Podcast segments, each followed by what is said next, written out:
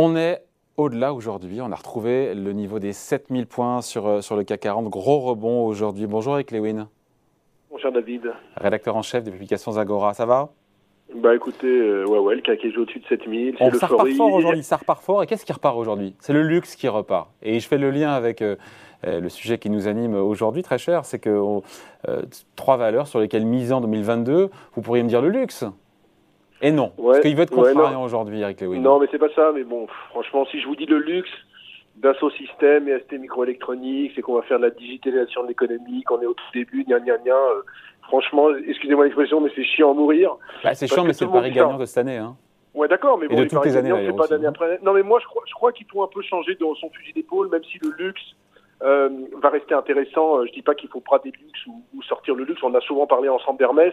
Je dis simplement qu'il y a des valeurs qui ont été un petit peu bradées cette année et qui pourraient rebondir en 2022. On commence par quoi d'ailleurs? Allez, Alstom. Alstom, c'est quand même moins 30% depuis le début de l'année. On est à 32 euros. Pourquoi? Pour vous, c'est un pari qu'il faut prendre en 2022 Écoutez, alors Alstom d'abord. Alstom, euh, c'est un exercice décalé. Donc on a eu il n'y a pas longtemps le, les résultats du premier semestre. La grande problématique d'Alstom, c'est qu'ils ont acheté il y a à peu près un an et demi Bombardier Transport. Et il y avait une grosse problématique autour de Bombardier Transport, c'est-à-dire qu'on avait l'impression que l'intégration ne se passait pas bien. C'est vrai qu'il y a eu des débuts compliqués. C'est vrai que notamment sur les niveaux des contrats de Bombardier n'étaient pas très bien margés. La direction d'Alstom commence à restructurer tout ça. Et franchement, sur le dernier semestre, ça a été plutôt bon. On attendait un flux de trésorerie négatif entre 1,6 et 1,9 milliard. On a eu simplement moins 1,46 milliard. On a le sentiment que ça va mieux du côté de, de Bombardier. Et surtout, le patron d'Alstom a dit, nous, on ne fera pas d'augmentation de capital. C'est ce qu'attendaient un petit peu les marchés. Alors, ça reste quand même compliqué. On a une rentabilité opérationnelle de 4,5. On avait 7,5 avant l'acquisition de, de, de, Bombardier. Donc, on voit que ça pèse. Mais il y a quand même des bons chiffres. Il y a eu des ventes en hausse de 14%. Il y a des prises de commandes qui sont de 9,7 milliards. Le groupe estime qu'il pourrait avoir 400 contrats de plus de 100 millions d'euros d'ici 2025. Donc moi, j'ai le sentiment que sur ce titre qui a perdu 30% depuis le début de l'année, qui ne vaut plus que 12 milliards, qui vaut 18 fois les bénéfices, pour peu que l'an prochain, on se rend compte que finalement l'intégration de Bombardier Transport se passe mieux que prévu, qu'il y a moins de casse, qu'il y a moins de provisions, eh ben, c'est un petit dossier sur lequel euh, on, peut miser parce qu'il s'est quand même fait complètement exploser cette année. Je le répète, plus de 30%. C'est beaucoup pour une entreprise du CAC alors que le CAC en face gagne 25%. Donc c'est une contre-performance de 55 points quand même. Deuxième pari à prendre selon Eric Lewin, le gestionnaire d'actifs Amundi, leader européen. Alors bon, pas très On est à plus 6 depuis le début de l'année. Depuis le début de l'année, on est à 70 euros pas très sexy. On pense jamais à cette valeur quand on pense aux, aux, sociétés évoluant dans le paysage bancaire. Euh, spécialiste, vous le disiez, la gestion d'actifs. 1811 milliards d'encours gérés, en hausse de 9% sur un an. Cotation en bourse novembre 2015, fusion entre les activités de gestion d'actifs du Crédit Agricole, qui est toujours actionnaire à hauteur de 70%, et la Société Générale. Très bonne dynamique hein, avec les marchés. Troisième trimestre, progression de 41% du résultat net, 30, 330 millions d'euros. Des commissions nettes de gestion hausse de 17%. Bref, ça va plutôt bien. Et pourquoi c'est pas dans les cours si c'est aussi bon que ça?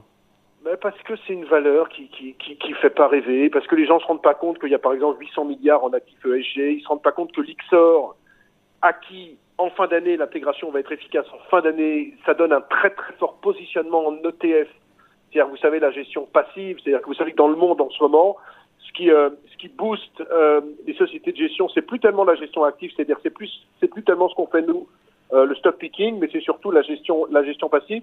Ils sont, ils sont très bien positionnés. Je sais pas, la valeur est en retard quand vous regardez les ratios. PER de 12, rendement de quasiment 5%. Euh, c'est vrai que c'est pas super sexy, c'est vrai que c'est pas de l'activité bancaire stricto sensu dans la Société Générale, mais moi je pense qu'on peut aller voir 90 euros là-dessus. Ça fait 15 à 18% de progression. C'est pas complètement délirant parce que très franchement, je trouve que c'est un, un très très beau dossier méconnu. On fera pas fortune, mais c'est un profit ultra défensif, c'est-à-dire que si par malheur euh, ça tournait mal, et si par malheur, par exemple, euh, l'inflation était plus forte que prévu, c'est un très bon profil. Donc euh, je pense qu'il faut en avoir aller pour 2% de son portefeuille. il nous reste aussi Orpea, troisième valeur à jouer selon Rick Lewin en 2022. Orpea, on est à moins 22 depuis le début de l'année. Oui, alors les maisons de retraite. alors il y a eu une petite angoisse en octobre parce qu'il y a eu un communiqué disant qu'ils avaient eu une perquisition au, siège du siège, au, sein du siège, pardon, autour d'un litige financier qui datait de 2008. Alors a un peu inquiété les investisseurs et depuis le titre a du mal à s'en relever. Pourtant, euh, du côté des, du chiffre, des résultats, ça va plutôt très bien. Euh, troisième trimestre, ils ont fait plus 18 et plus 5,7% en organique. Sur 9 mois, ils font euh, plus 9,4 et plus 5,4% en organique. Le groupe a relevé son chiffre d'affaires, sa croissance du chiffre d'affaires attendue à 9%.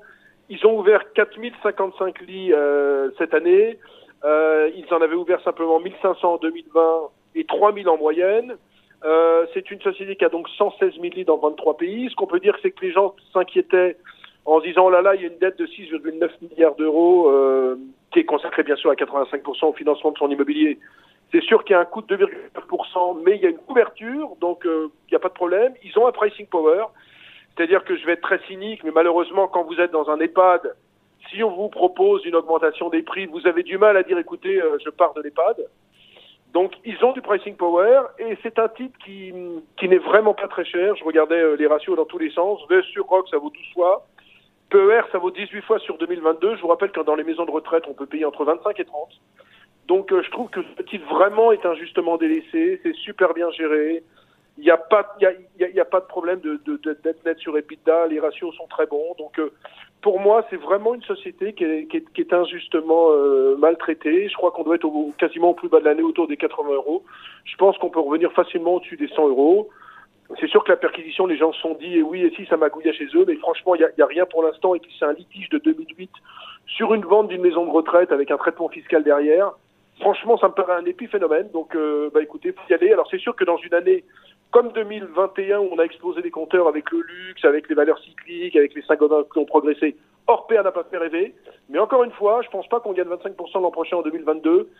Je pense que l'épidémie de Covid, même si elle est encore là, devrait quand même s'estomper. Et donc, ça reste quand même un bon véhicule parce que malheureusement, les gens vieillissent de plus en plus. Malheureusement, il y a de plus en plus de seniors, d'ultra seniors dans les EHPAD. Et c'est un secteur ultra défensif qui a un petit peu morphé depuis un an ou deux ans, mais euh, qui devrait se ressaisir. Donc Orpea, oui, je, je pense qu'on peut aller voir au-dessus des 100 euros. Allez, donc voici, voilà les trois dossiers donc, sur lesquels se positionner pour 2022 selon notre ami Eric Lewin, rédacteur en chef des publications Agora. Merci Eric. Salut. Merci David. Ciao. Salut.